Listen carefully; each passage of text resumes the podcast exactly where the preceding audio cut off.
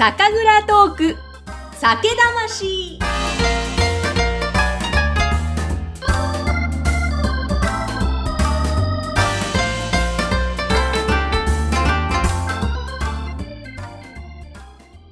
こんにちは。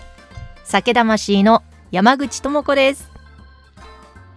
この番組は全国各地の日本酒の倉本さんをゲストにお迎えして、その方のお酒へのこだわりや、そして生き様などをインタビュー形式で伺っている番組です。この2月3月はクラウドファンディングに挑戦しています。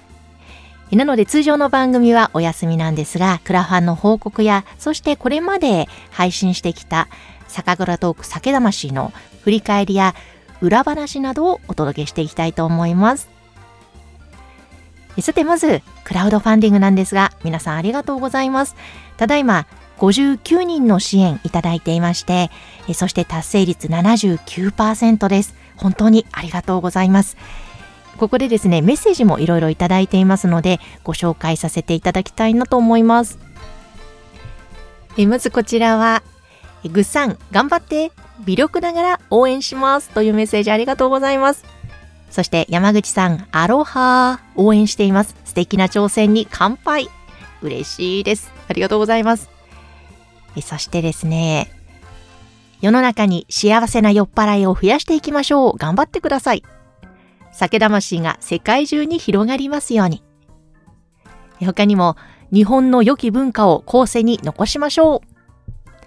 う。そして、これはですね、一番最新で支援いただいた方、ゆっからふさんです。ゆっかさんはあの、ポッドキャスターの仲間でもあります。ゆっかさんの、ははははハミングという番組、これ聞くとすごい元気が出るので、ぜひ聞いてみてください。その、ははははハミングのゆっからふさんからは、いつも明るく時にひょうきんなともこさん大好きです。そんなともこさんのキャラで日本酒業界どんどん盛り上げてください。応援しています。というメッセージ。皆さん本当にありがとうございます。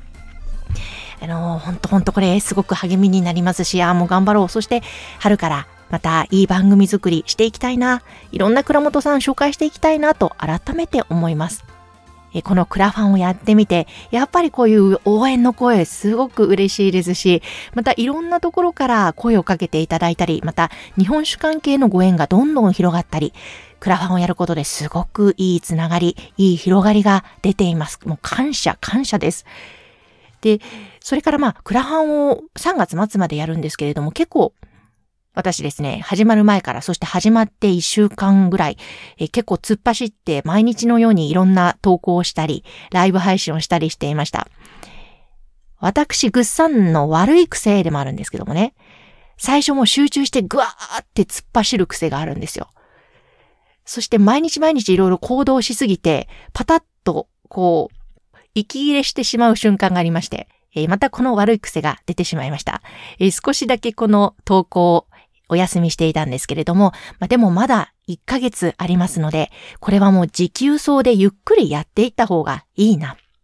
ちゃんと自分の中で大切に温めながらクラファンの活動をしていった方がいいな。というふうに改めて思いました。あ、でも、グーさんちょっと突っ走りすぎてないって、こう、ストッパーかけてくれたのは、いつもカメラマンとして取材に同行してくれているももさんなんですよ。え、ももさんの一声のおかげで、ちょっと旗と客観的に止まって、客観的にこのクラファンを見て、またいろいろとですね、発見がありまして。これは本当にゆっくりやりながら、しっかりやっぱり番組作りをできるような、自分の土台も整えなきゃな、そんな風に思いました。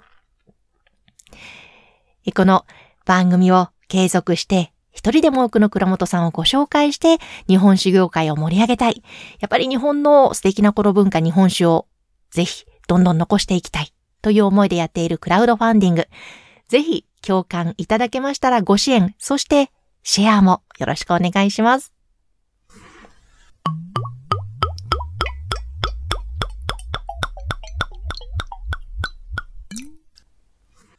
さて続いては、この酒魂でご紹介してきた配信会のちょっと振り返りをしてみたいなと思うんですが、一番最初は熊本県の花の花酒造さんでした。そして花の科の神田さんが、ご自身が修行をして、えー、いろんな発見があって、その後蔵に戻って、えー、そこの修行の場での経験を活かして今、えー、蔵が人気の蔵にもなっていますが、その修行をされた山口県の朝日酒造、脱菜の桜井さんをご紹介してくださって2回目につながりました。いや、本当にこれも嬉しかったですね。もう、脱菜さんを紹介してくださるというので、最初ものすごくびっくりして、そして同時に緊張もしました。なぜならば、私も、まあもともとお酒大好きなんですけどもね、日本酒も好きですが、日本酒ってこんなに美味しいんだと。こう改めて感じたのは、脱菜を社会人の時に飲んだ時だったんですね。えそんなこともあったので、わあ、あの脱菜さんにお話が伺えるんだと。やはりまたこれも神田さんの時と同様、とても緊張しながら収録に臨みました。その収録は、ズームを使ってオンラインで行ったんですね。で画面越しに桜井さんはワイングラスに脱菜を注いで乾杯をしてくださいました。やっぱり美味しかったですね。2割3分。はい。すごくダンディーでも欲しいし、優しく素敵な桜井さんだったんですけれども、やっぱり今やもう世界中で人気のある脱菜、ここまで広がるのは、やっぱそうなんだなという、その、私は勝手に脱菜イズムと呼んでいますが、その脱菜イズム、お父様から受け継がれたその経営理念、息子さんである桜井さんも受け継がれて、それを引き継いでいるから今があるんだなと、すごく思いました。まず、脱菜、とにかく美味しいものを作ることに徹底している。そして失敗を恐れず何でも挑戦する。だから、社員の人が何かやりたいって言ったら、それもみんなで応援してなるべく実現できる方向に持っていく。それから、どんなことがあっても、絶対大丈夫だと信じて進んでいく姿勢。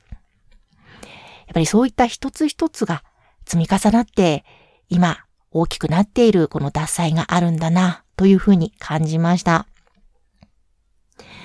あと、あの、桜井さんのね、お父様が趣味は酒蔵とおっしゃっていたそうなんですが、まあ、息子さんの桜井さん自身も趣味が酒蔵になりつつあるとおっしゃっておりました。